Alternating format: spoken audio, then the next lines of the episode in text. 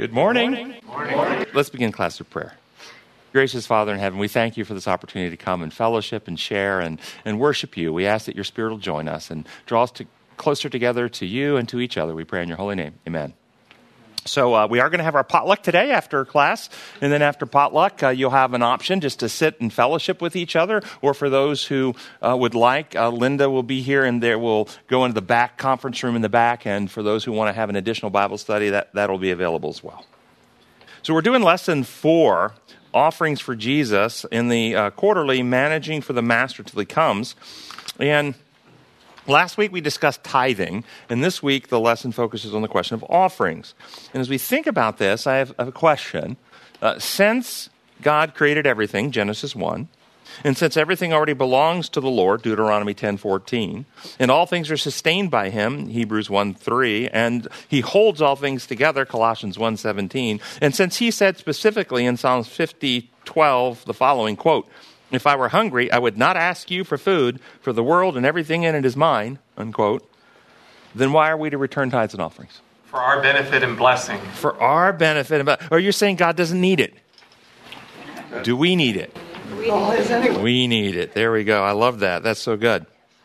Uh, the primary, in this world, in this great controversy, there are two primary antagonistic forces or motives fighting against each other for your heart and mind. And what are those primary, if you could sum them up, primary antagonistic motives are? Survival. Survival of the fittest, selfishness, that's right, versus other centeredness or love, that's right, that's exactly right. And the natural orientation of the human heart since Adam's sin, we're born into this world naturally loving others are naturally self centered? Self centered. We are bent toward selfishness and would be hopelessly lost in selfishness if it wasn't for God's grace intervening in, in our hearts and minds to instill a desire for something more, to draw us back, to convict us of wrongdoing. That's God's interventions in our hearts. If it wasn't for that, we would align with selfishness and we would justify it and we would feel good about it but we don't because it's actually destructive. And this is why salvation is more than being born into the world.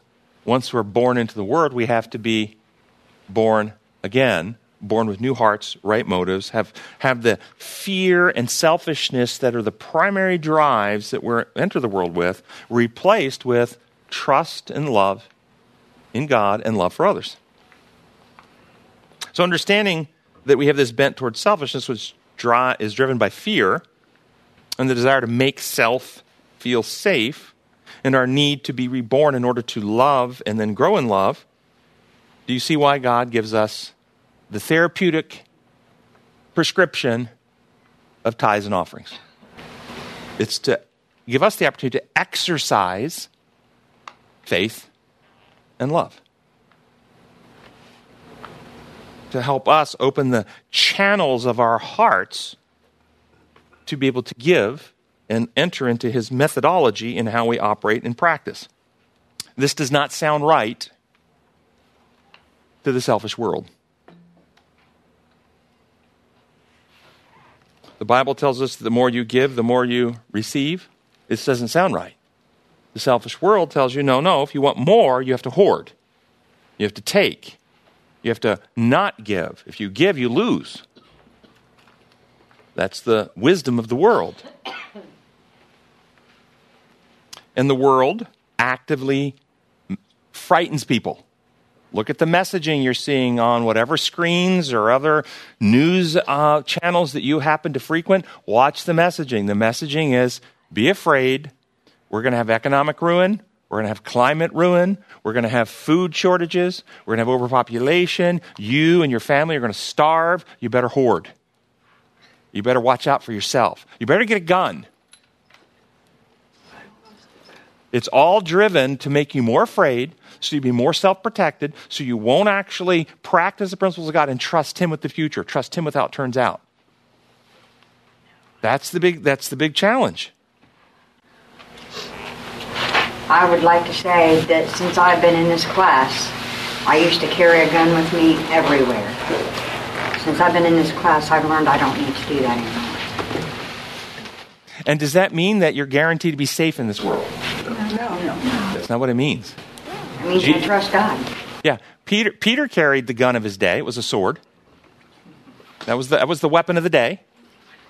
Jesus didn't tell him to uh, not carry it, but when he went to wield it, he told him, put it away. it didn't keep him safe, though. Their peace was not from self protection, their peace was trusting God with how it turned out. So, how is it that it works if you give more away, you actually get more? How does that work? Well, first, is God's promise primarily about stuff? That the more you give, the more stuff you get. Is that the, is that the primary purpose? Or is God's promises, or another way to say it, is God's promise primarily about increasing the amount of earthly treasure? Or is it increasing the amount of heavenly treasure?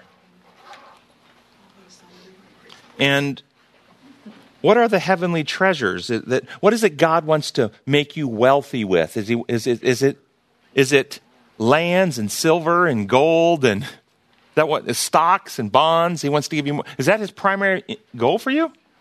What's he want to? What's he want to make you rich with? The fruits of the spirit: patience, kindness, meekness, gentleness, love, self-control. He wants to make you uh, rich in the things of, of heaven: joy, love, peace, discernment, wisdom. Does God want to give you wisdom?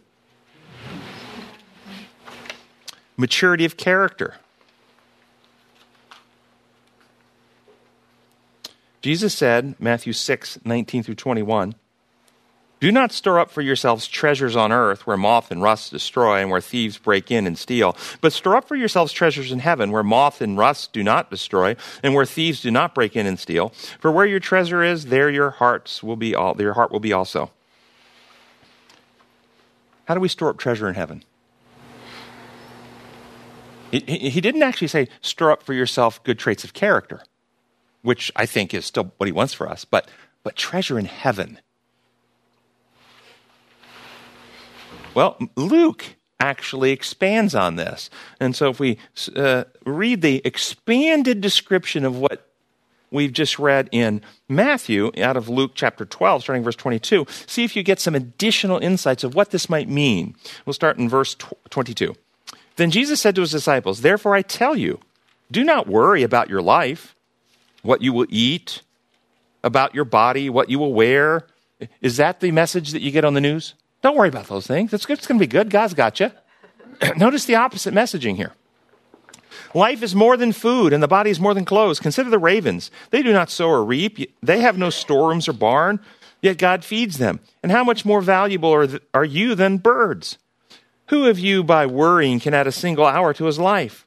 Since you cannot uh, do this very thing, why do you worry about the rest? Consider how the lilies grow. They do not labor or spin, yet I tell you, not even Solomon in all his splendor was dressed like one of these. If that is how God clothes the grass of the field, which is here today and tomorrow is thrown into the fire, how much more, will he clothe you? Oh, you of little faith. And, and do not set your heart on what you will eat and dr- or drink. Do not worry about it for the pagan world runs after such things. How about the godless world runs after such things? And your Father knows that you need them. But seek his kingdom, and these things will be given to you as well. Do not be afraid, little flock, for your Father has been pleased to give you the kingdom. Sell your possessions and give to the poor. Provide purses for yourself that will not wear out, a treasure in heaven that will not be exhausted, where no thief comes near and no moth destroys. For th- where your treasure is, there your heart will be also. Boy, Luke sure expanded on what Matthew wrote, didn't he? What does it mean? What do you take away from this? How do you store treasure in heaven? There's only one thing we take with us. There's only one thing we take with us. Character. Character. I've always thought there was two. we take our we take our, our, our character, our, our faith, our love, and to the degree that we are useful in bringing others to know Jesus, we can bring our loved ones with us. And it's not our, our ultimate choice for that, but we can be useful in helping bring others to Jesus. Do you see that this message from Jesus is distinctly different than the message you hear from the modern media? That the message of the modern media is designed to create factions based on fear, to align together to get more for self while ensuring that if somebody doesn't have some, it'll be the other person. But let's talk about this treasure, the treasure in heaven. How much is peace of mind worth to you? How much is peace of heart worth to you? Or a clear conscience? How much is good health worth? How much is living a life of love and trust worth you? How much is being useful to God and fulfilling His purpose such that you know your life actually matters? You know that, uh, that uh, God's kingdom is advancing through you. How much is that worth to you to have purpose and meaning? How much is reconciliation with God and eternal life worth to you?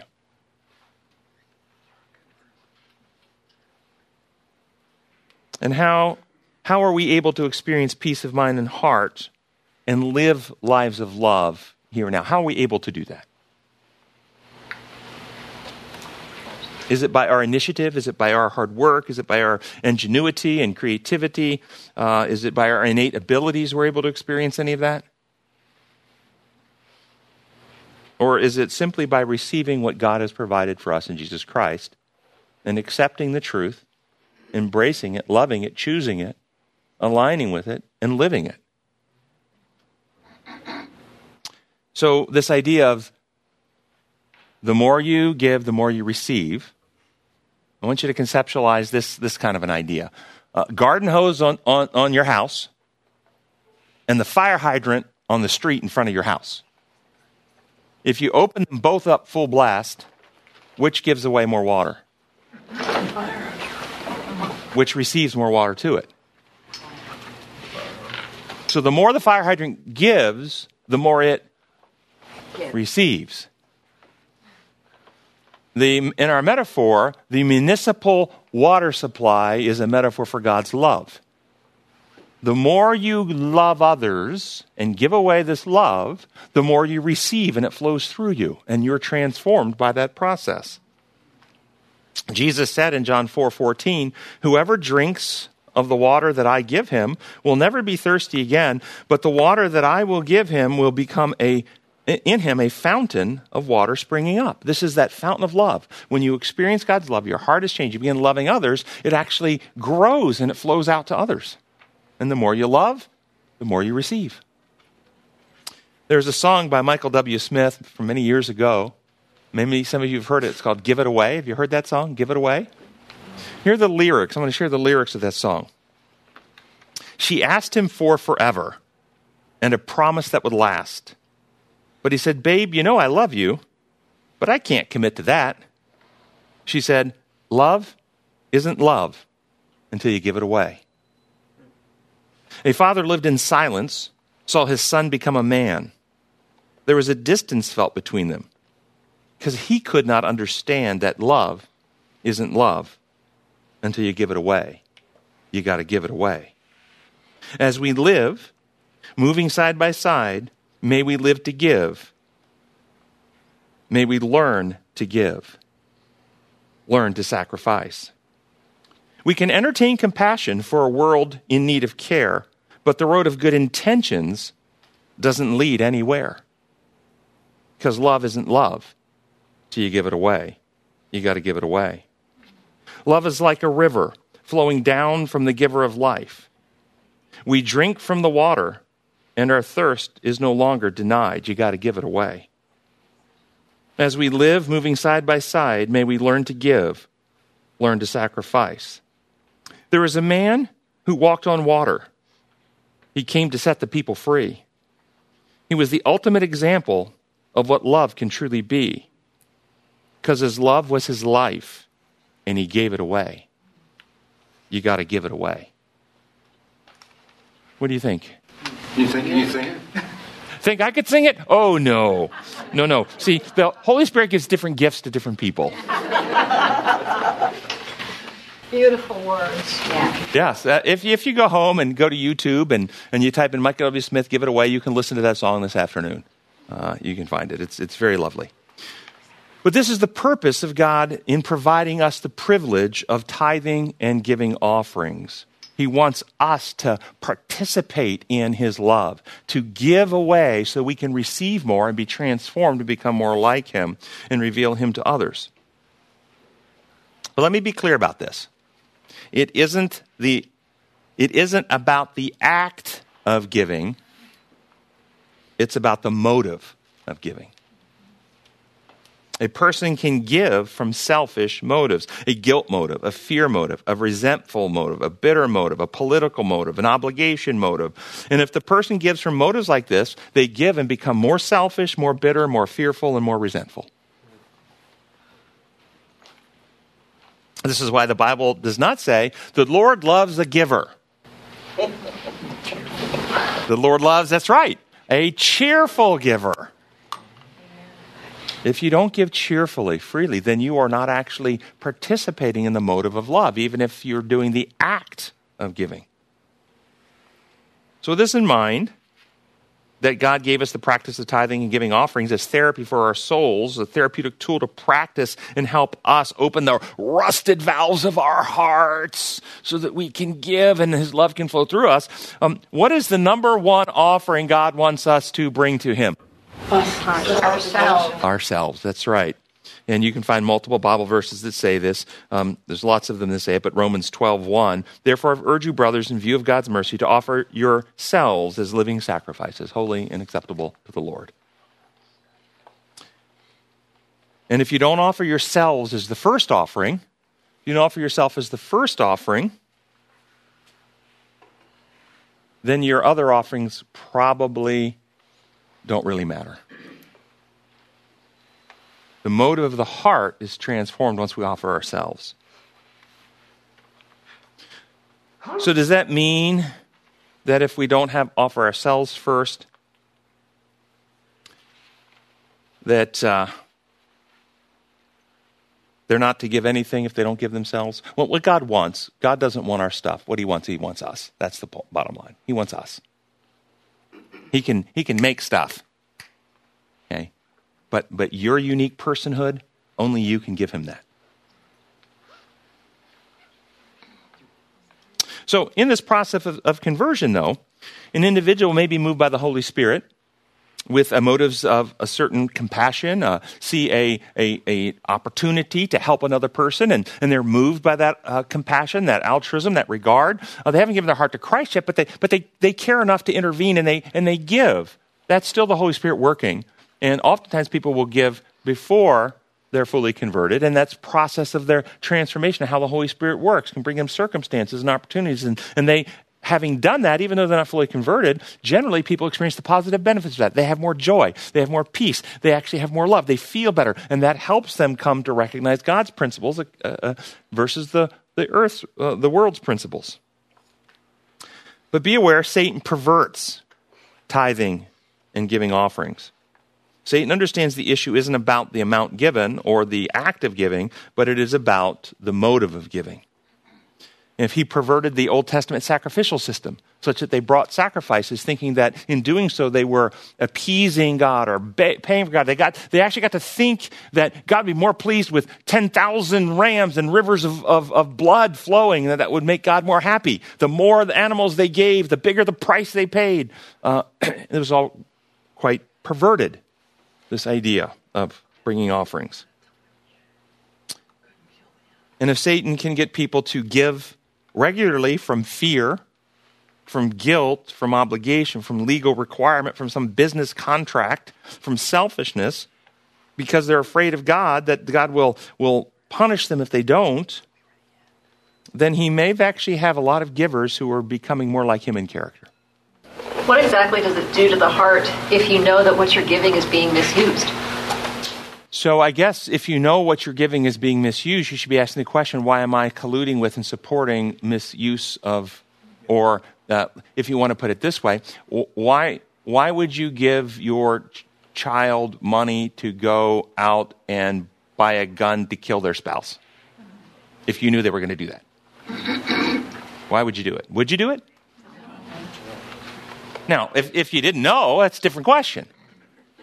But if you knew, hey, I need some money, I'm going to go kill my spouse, can you give me the money to go buy a gun to kill my spouse? Most of us probably wouldn't give them that money, would we? So I, I think the question would, would go, what does it do to your heart? Well, I think if you know and you're giving anyway, you should be asking why. Why am I giving? What is the motive here? Why would I support something that is actually working against what I believe is God's cause? Why would I do that?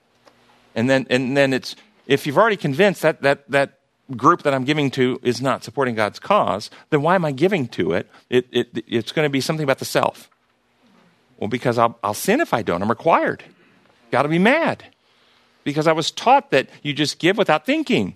And so it's an opportunity for personal growth and say, no, I need to give, but I need to give to where it's actually going to advance God's cause. So consider this story Luke 18, 9 to 14. It says, to, uh, to some who were confident of their own righteousness and looked down on everybody else, Jesus told this parable. Two men went up to the temple to pray. one a Pharisee and the other a tax collector. The Pharisee stood up and prayed about himself God, I thank you that I am not like other men, robbers, evildoers, adulterers, and even like this tax collector, or even like this tax collector. I fast twice a day and I give a tenth of all I get. But the tax collector stood at a distance. He would not even look up to heaven but beat his breast and said, God, have mercy on me, a sinner. I tell you, this man, rather than the other, went home justified before God. For everyone who exalts himself will be humbled, and he who humbles himself will be exalted. What do we learn about giving from this story? Does it matter? Is it just, well, he, he was paying a faithful tithe. He's a faithful, he's a faithful follower of God. Or can you pay a faithful tithe and be actually an enemy of God? Yes. Mm-hmm. You wonder who his God is if he's self aggrandizing in his speech. Yes. Third paragraph in the lesson says Our offerings are an evidence of our willingness to self sacrifice for God. They can be a deeply spiritual experience, an expression of fact, of the fact that our lives are wholly surrendered to God as our Lord. Uh, to us, as an English idiom says, it is putting your money where your mouth is. You can say you love God, but generous offerings help reveal or even strengthen that love. Leave that up on the screen for a minute. Do the first and sentence, first and second sentences sound just a little bit off to you? There's something not quite right about the alignment of those two sentences. Sounds like that uh, Pharisee praying. Mm-hmm. So here's where I'm focusing. Our offerings are an evidence of our willingness to sacrifice. They can be deeply spiritual. Wouldn't it be more accurate to say our offerings can be an evidence? Yeah. Is it actually truthful to say offerings are an evidence of our no. Willingness to self sacrifice for God? No. That's not a true statement. They can be an evidence. It's interesting. I, I, maybe you think I'm nitpicking here. I'm being too picky. But I think many legalists, for many legalists in the church, the act of giving is what matters, not the motive. I gave what I'm required to give. And there's a little thing where I go to church, it's called a little tithe envelope. And on there it says 10% for tithe, and then it breaks down the percentages for all the other places I'm supposed to give. And, and I've already made sure I'm doing my pre tax stuff, so I'm going to make sure I get this percentage right. And once I turn that check in, I'm righteous. I am absolutely righteous. I always give two cents extra just to be sure I didn't come under by two cents, because then I would be unrighteous. Which this, level of moral development was the quid pro quo thing?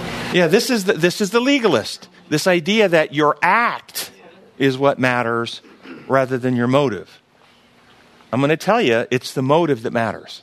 Now, with right motives, you will also live right actions. Mm-hmm. You will. But you can do the right actions with the wrong motives. Yes or no? Yes. So the lesson seems to validate my concern in the next paragraph when it says, An offering comes from a heart that trusts in a personal God who constantly provides for our needs as he sees best. Our offerings rest on the conviction that we have found assurance of salvation in Christ. They are not an appeasement or search for God's acceptance. Rather, our offerings flow from a heart that has accepted Christ by faith as the only insufficient means of grace and redemption. So it seems like they're, they're trying to now suggest that, in fact, the motive does matter. And I'm glad to see that. I'm very encouraged to see that. But once we have the right motive, I will tell you, the actions help solidify the motive into the character. Once you have the right motive, your actions begin to make that motive part of your practice, your routine, who you are. For instance, I have a motive to be honest, therefore, I need to actually speak honestly, function honestly, if I want to be honest in heart. Once the motive is there, I've got to actually put it into practice, and then you, over the time, you become an honest person. If you were, prior to conversion, a dishonest person. Does that make sense? Monday's lesson asks us to read uh, Deuteronomy 16, 17, which says, Each of you must bring a gift in proportion to the way the Lord your God has blessed you. Each one must bring a gift in proportion to the way the Lord your God has blessed you. Do we take this as it reads? Do we interpret it? Do we apply it literally? Do we process it on principle? Uh, is, this to, is this a metaphor? Is this a rule that we're to live by? For instance, if your dog gives birth to a litter of puppies, do you donate one of the puppies in the offering plate this weekend? to, to, I mean, the, the, each one it must bring a gift in proportion. That's a proportional gift. Or do you instead do like the Israelites did with their flocks and herds that every firstborn gets sacrificed to the Lord? Do you sa- sacrifice the firstborn puppy? Did, didn't hear much enthusiasm for that. if the Lord has blessed you with children, do you, like Hannah, dedicate one of your children to be raised by church leaders? No. well, didn't Hannah do that? Was she not a woman of faith? Special callings. Special, special, special circumstances. Okay. is, so, is, is the instruction in Deuteronomy a rule that we apply thoughtlessly, or is it a principle? An invitation to a relationship and having that flow through. So, is it a rule or is it a principle? Principle. It's a principle, and the principle is love. You've received love, give love. God has blessed you, celebrate and give back. Freely you have received, freely give. Matthew 10, 8. The lesson quotes Jesus saying the following. This is out of Luke 12, 48. This is what the lesson quotes. For everyone whom much is given, from much will be required. The, lesson plucks that statement out of a parable that Jesus told. Right out of the middle of a parable, they pluck it. It's often dangerous to pluck something like that without understanding the, the, so let's read the parable together where you, where you find Jesus saying this and see if it helps you or it actually makes it more difficult for you. Let's see what, what happens. This is uh, Luke 12, 42 to 53. The Lord answered, Who then is the faithful and wise manager who the master puts in charge of his servants to give them their food allowance at the proper time? It will be good for that servant whom the master finds doing so when he returns. I tell you the truth. He will put him in charge of all his possessions. But suppose the servant says to himself, My master is taking a long time in coming. And then he begins to beat the men servant and maid servants and to eat and drink and get drunk. The master of that servant will come on a day when he does not expect him, and at an hour when he is not aware. He will cut him to pieces and assign him a place with the unbelievers. The servant who knows his master's business and does not get ready or does not do what the master wants will be beaten with many blows. But the one who does not know and does, and does things deserving punishment will be beaten with few blows. From everyone who has been given, for everyone who has been given much, much will be demanded. And from the one who has been entrusted with much, much more will be asked. I have come to bring fire on the earth, and how I wish it were already kindled. But I have a baptism to undergo, and how distressed I am to, uh, until it is completed. Do you think I came to bring peace on the earth? No, I tell you, but division. From now on, There will be five in one family divided against each other, three against two, and two against three. They will be divided father against son, son against father, mother against daughter, daughter against mother, mother in law against daughter in law, daughter in law against mother in law. Seems like we've seen that last one at least more than once, huh? now, having read that plucked out statement in a larger context, did it clear it up for you? It's like, wow, that's even harder. Is that even more difficult? What is Jesus trying? What is he describing? What's he saying? So, so when you read things like this, it's important to try to go through and define all the players, actors, and metaphorical descriptions. Who are the managers? The, the, the servants the, of the master, who are they? The master, of course, is God. But, but the ones who have been put in charge, who are they? Pardon? Church leaders. Church leaders. Church leaders. Okay, I'm going to have to go and go with that. People who have taken and accepted the role of working for Jesus. And, and the and the more responsibilities they have, okay, it's like so some people may just be working in their local community, but some people may actually be in offices of some kind of for a church organization, managing for the, for the Lord. You could take that a bit further even and say parents. What? Yes, yes, there's a responsibility there too. What does it mean for the Lord's managers to berate and neglect and abuse rather than to feed and to nurture? And that's the example of what people perceive God to be when it is a misrepresentation of God. It's the total opposite. So one one application could be that instead of teaching people the truth about God, they're they're not giving them the bread of heaven. They are instead uh, misrepresenting God and teaching falsehoods. That's one application. Is that the only? Did you see this actual prophecy description of Jesus being fulfilled the last two years when certain church leaders, rather than protecting their flock from abuse and coercion of conscience, aligned with governments around the world to assist the governments in coercing the conscience of their employees and members. Yes. Yes. Hmm. Well, the Lord hasn't come yet. He was supposed to come 150 years ago. He hadn't come yet. We're delayed. We've got to maintain our institutions. We've got to protect our government funding. We've got to, uh, you know, survive until he comes. So, so you know what? Instead of feeding the flock, we're going to beat the flock to make sure we keep our government funding. Am I overstating it? Understating it, he said. What does it mean to be beaten with many blows versus beaten with few blows? This text is often used by those who hold to a punishing God as proof that God will, will, will he, he's going to beat him. He's going to beat him.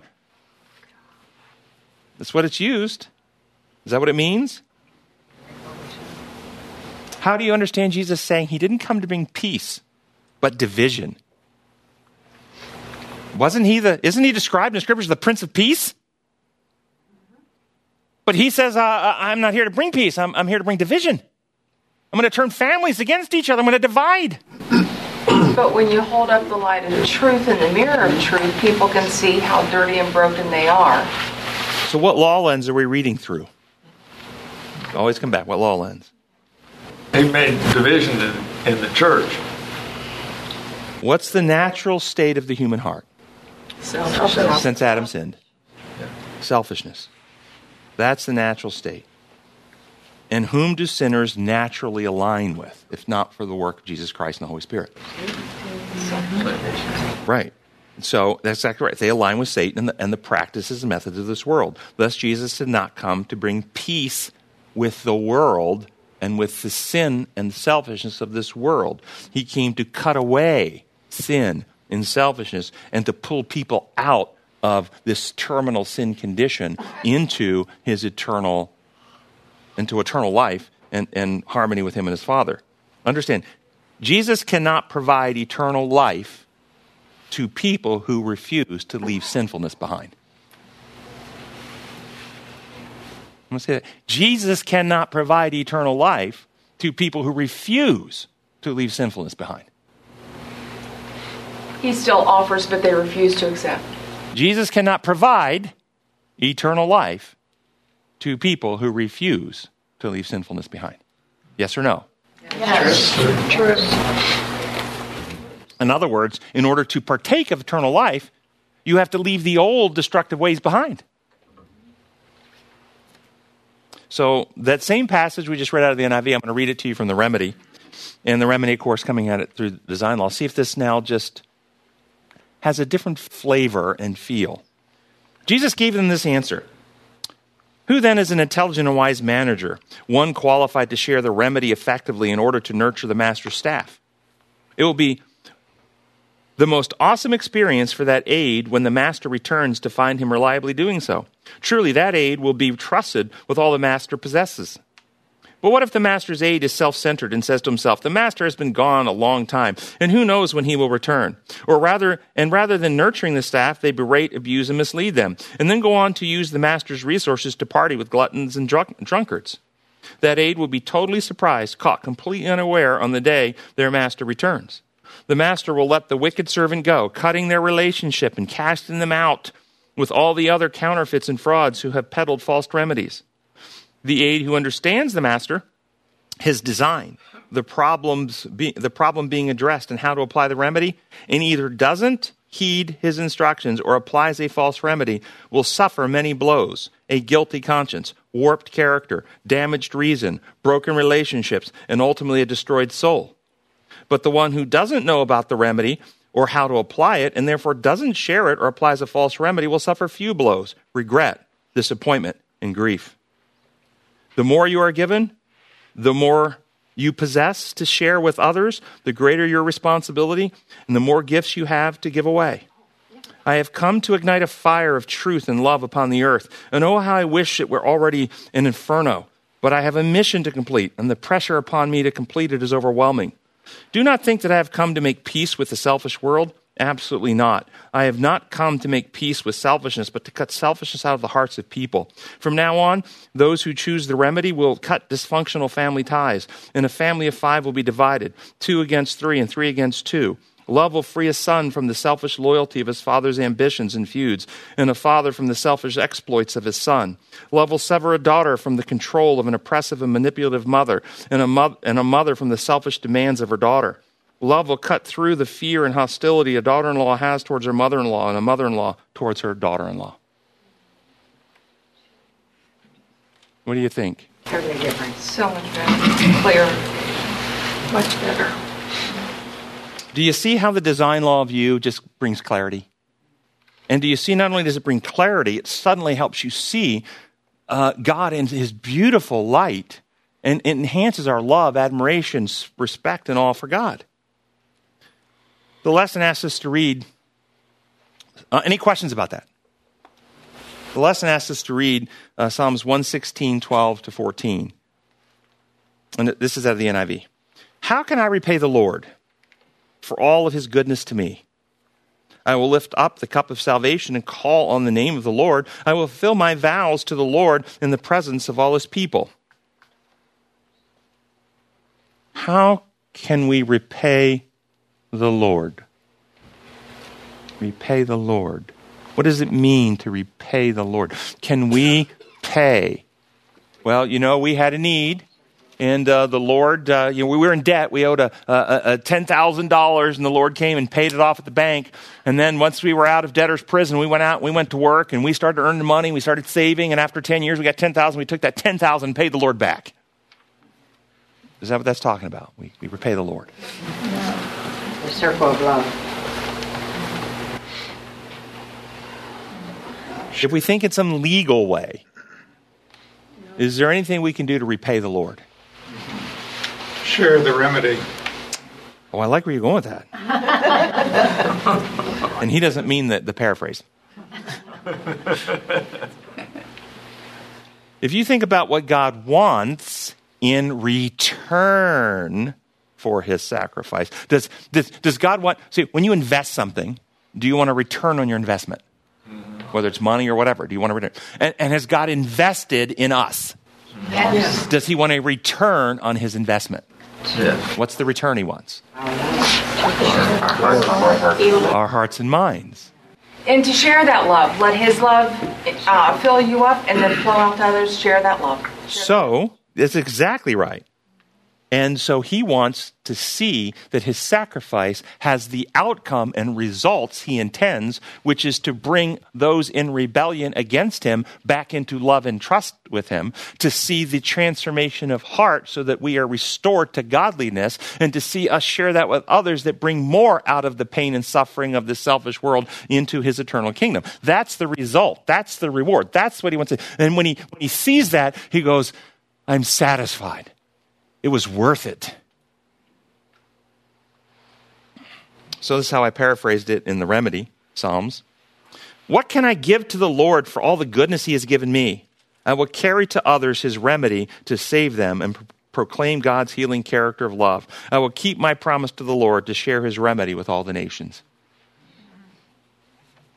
Tuesday's lesson, first paragraph says The Bible does not give us an order of service or worship but it appears. I was just looking at my time to see if I want to do this or skip to Wednesday. Maybe we'll come back to this. We'll skip on to Wednesday. Because I think the, the, the, I was just going to get into uh, in, in, Tuesday's lesson. If you want me to, I'll do it. Um, but the order of worship and much of the things we do in our traditional Protestant Christian churches uh, actually does not come from the Bible or the New Testament. It comes out of paganism. And I was going to just highlight some of those practices. In fact, I'll do that really quick since you seem interested as I said that. okay, I'm going to list some tr- traditional practices that happen in Protestant churches, and I want you to tell me if that comes from the New Testament and it's part of the early church or it comes from paganism. Meeting regularly in a temple, church building, or professional worship center. New Testament church, paganism. Paganism. paganism.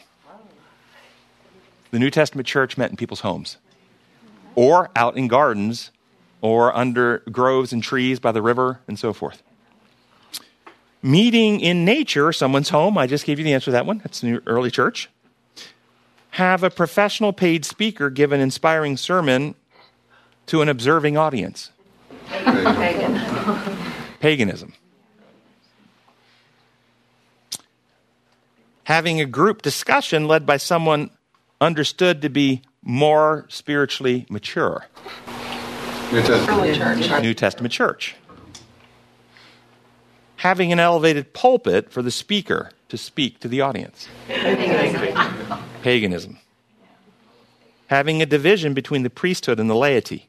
Paganism. Paganism. Celebrating Christmas and Easter. Paganism. Worshipping together on Sunday. Paganism. Paganism. Collecting offerings during worship service. Paganism. Paganism. Worship leaders who dress in exclusively in distinct clothing that distinguish them from the non religious leaders. Paganism. Every member having a role, spontane- uh, spontaneity in the worship service, freedom to speak with, with little regulated structure and open discussion. New Testament. New Testament. More like what we're doing here.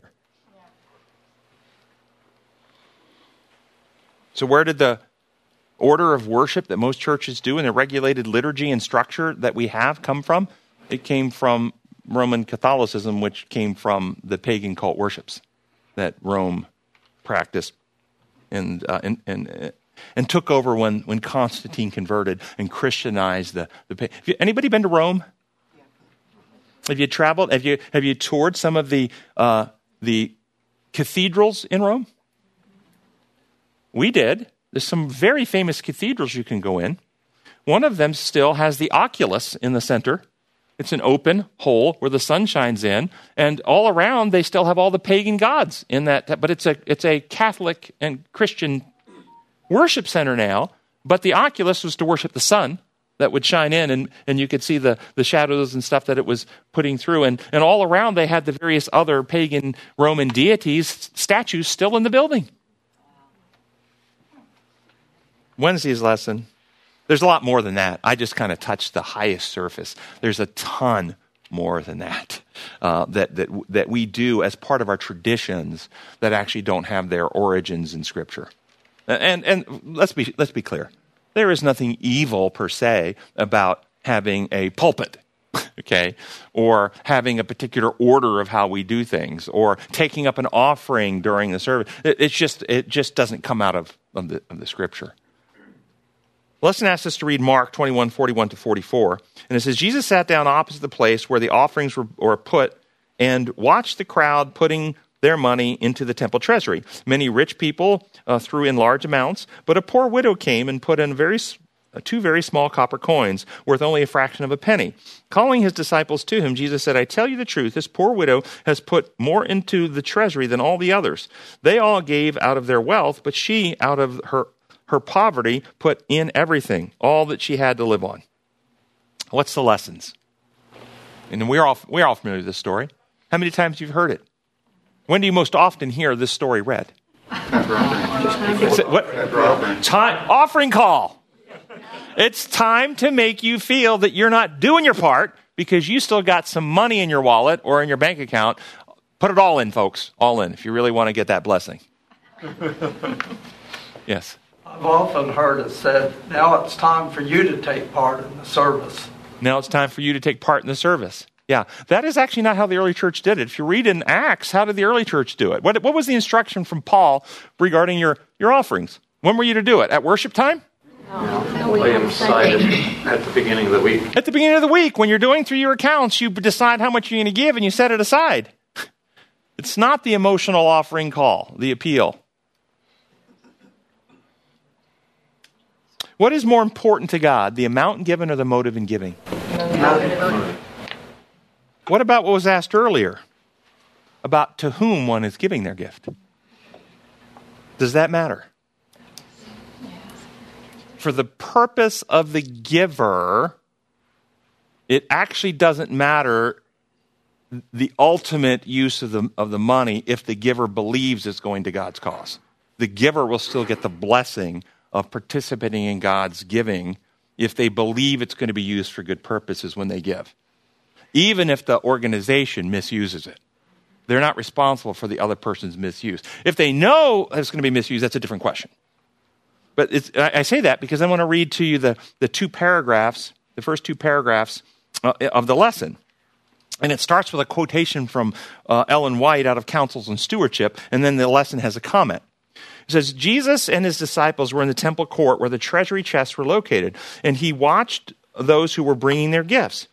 He was close enough to see that a widow had given two copper coins. She had put in all that she had, but Jesus understood her motive.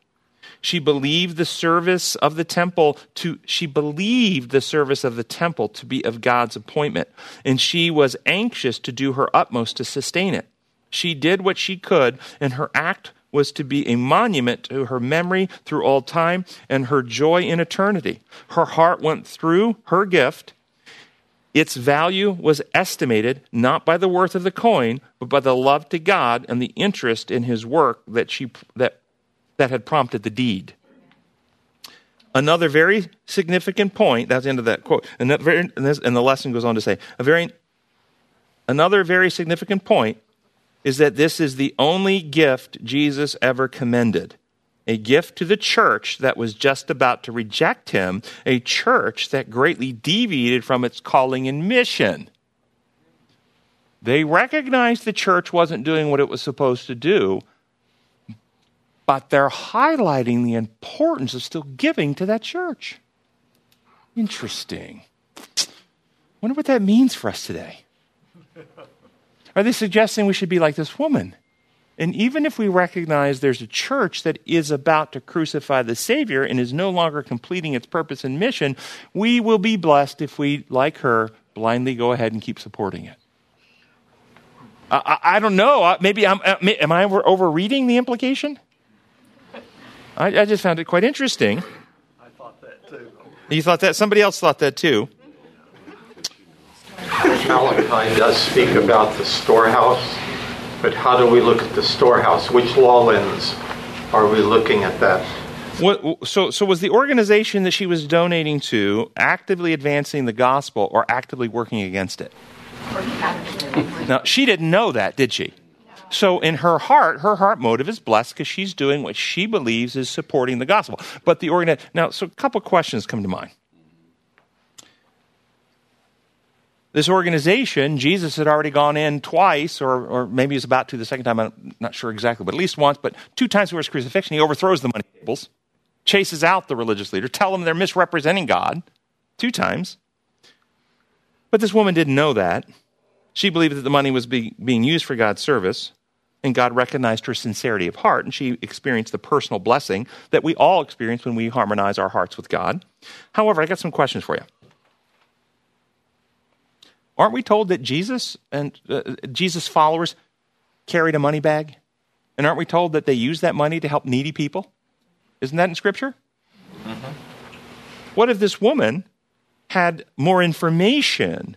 Perhaps she had observed Jesus overturning the money tables and heard his condemnation of what they were doing. Perhaps she had a brother who was one of the deceitful priests who cheated people, and she knew that at that temple they were cheating and they were not uh, doing God's purpose anymore. And she saw what Jesus was doing. She was convicted that this was the Messiah. She, she knew that he had, a, he had a money bag and he was using it to actually help people in real need. And she gave her two mites to his group instead. Would she have been disobedient to the Lord? Would she have lost her blessing? Would she have received greater blessing? Would she have received greater blessing? Same blessing. No. Oh, that was a good one. Half the class is split on that. Her heart. What? It, uh, so, so yes, her heart motives are the same, but but in my scenario, something is different. What's different? Her knowledge.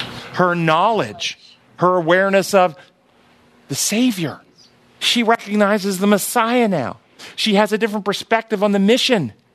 Do you think that that's a blessing to people to come into a deeper knowledge of Jesus and the truth? Amen. Of course. And, is, and, and, and do you think that her capacity for sharing that knowledge as she has become informed of what she is supporting causes her to have a different influence in her community?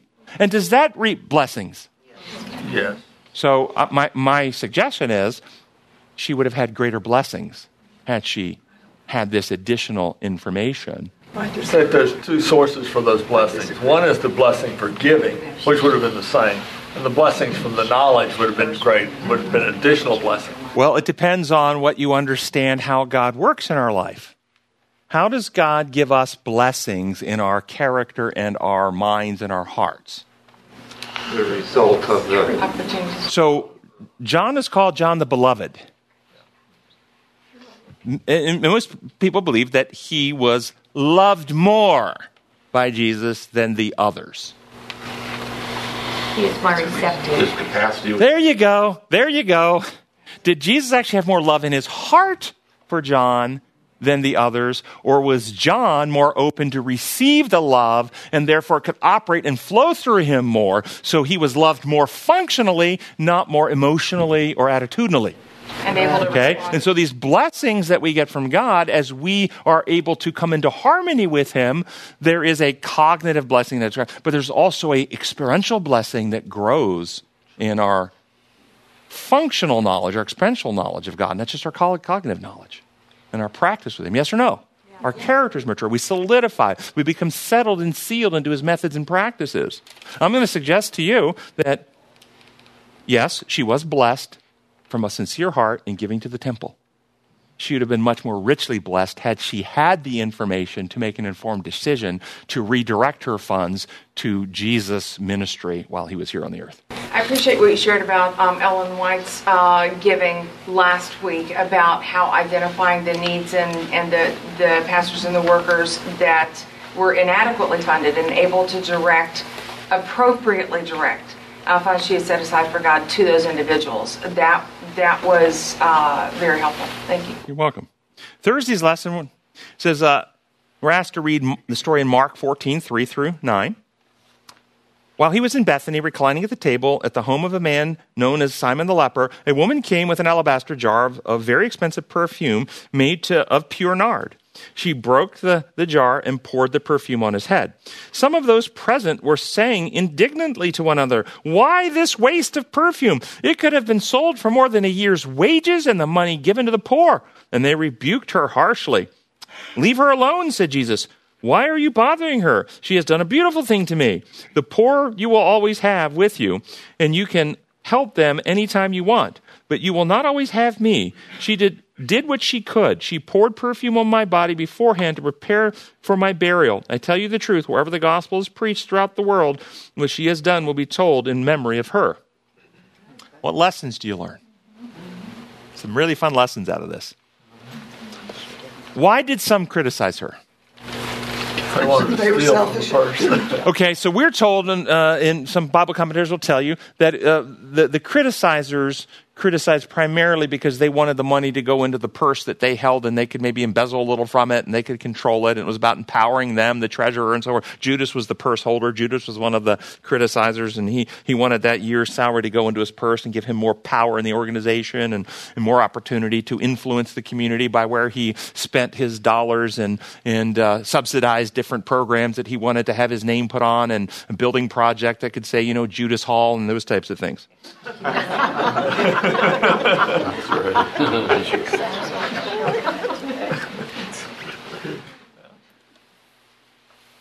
Yeah. Aren't they self-righteous? Yes, self righteous. Yes, yes. So they're criticizing. Jesus uh, calls them out on it. Uh, who had the right heart motives? The woman with her alabaster or the critics? What does Jesus value? The heart motives, again. Would she have now? Now, walk, walk through it. We, we know what she did. We know it was criticized. Let, let's throw this scenario. This woman herself, of her own volition, becomes convicted that she wants to take that alabaster, sell it, get the money, and give the money to Jesus and his disciples to help others. If she would have done that of her own volition because she wanted to support the cause, would she have been wrong? No. Would that have been? Would she have been blessed by doing that? So understand the point of the question. It really wasn't about whether one act was right or another act of giving was right. They're both right. Both were right. It's about the motive again. And who's in charge of the decision? Were the critics wrong? Now, very, listen to my wording very carefully. Were the critics wrong for recognizing the money could have been used in another way? Were they wrong for having that awareness? No, it, it was perfectly okay to say, you know, that money could have been used here. That's okay. We, we have that happen all the time, right? Were the crit- critics wrong for bringing up the fact in that context and in that place and in that way that the money could have been used somewhere else? Yes. Yes, they were wrong for bringing it up because they brought it up to criticize and to undermine the gift, uh, to make maybe themselves look more righteous in Jesus' eyes and her to look wasteful and embarrass her. So it wasn't even all about controlling the money. It was about positions of power and the structure and, and getting Jesus to think better of them and less of her. I mean, these dynamics are at work and you see them. I can tell you it happens all the time in relationships, in groups. But what if the people who said it had no selfish motives? They, they, they, weren't jealous. They weren't wanting to control money. They really were one of those community social workers who work constantly with the needy and they just came in from a very difficult community they were in where there's hundreds of children that are hungry without shoes without food and they just had this deep passion in their heart and they just looked at that and they thought oh all those kids i gotta help today. And that was their genuine motive. Would it have been right then to bring it up? No, no. quick no what about the rest of you? No. no. Well, if they knew Jesus, they knew that Jesus could feed those children. Yes. What it would be. Take Jesus out of the equation. It's New Testament church. Jesus isn't there. Offerings being brought, something similar. The question we're really going for here is Is it ever right to criticize somebody else's heart motive for giving? There you go. Who has the responsibility to decide where their gift gets placed? The individual The giver, period.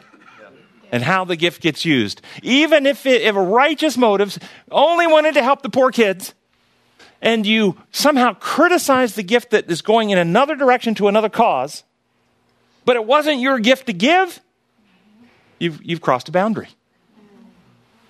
And that's the point I want to get across. It's not our place to judge other people's giving and gifts. And I will tell you, this happens a lot. A lot. You'll have lots of people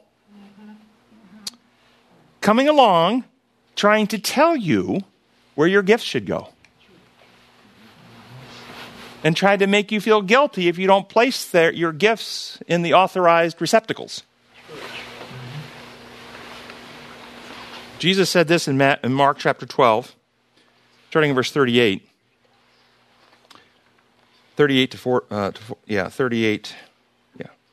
Says, Watch out, you teachers of the law. They like to walk around.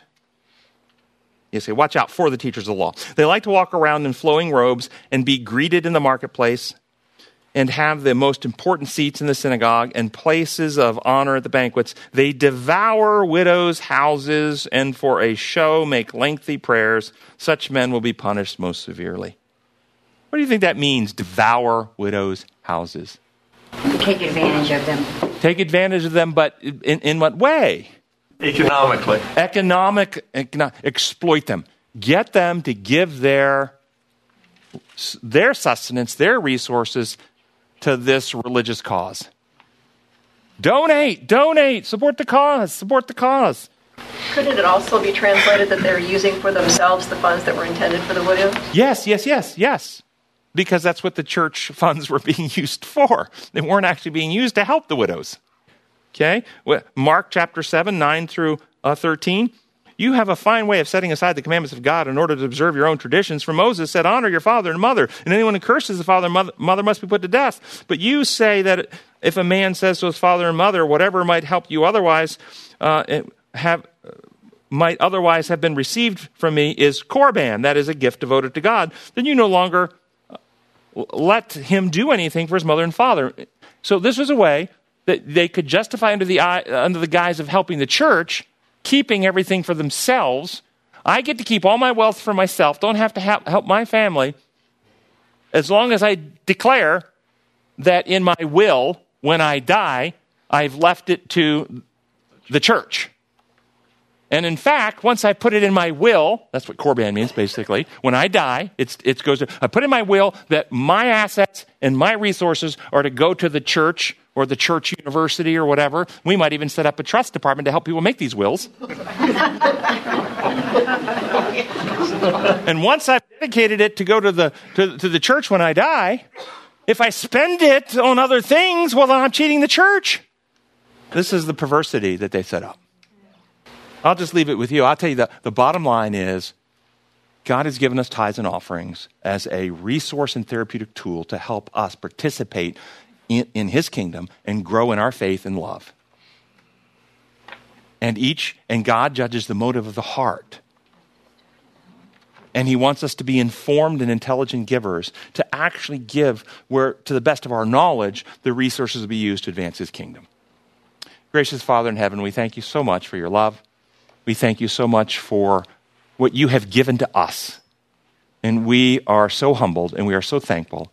And we ask for your spirit now to transform us to be givers in your kingdom, that we can give what you have given us back to others in our community to advance your kingdom, that you might come soon. We pray in your holy name. Amen.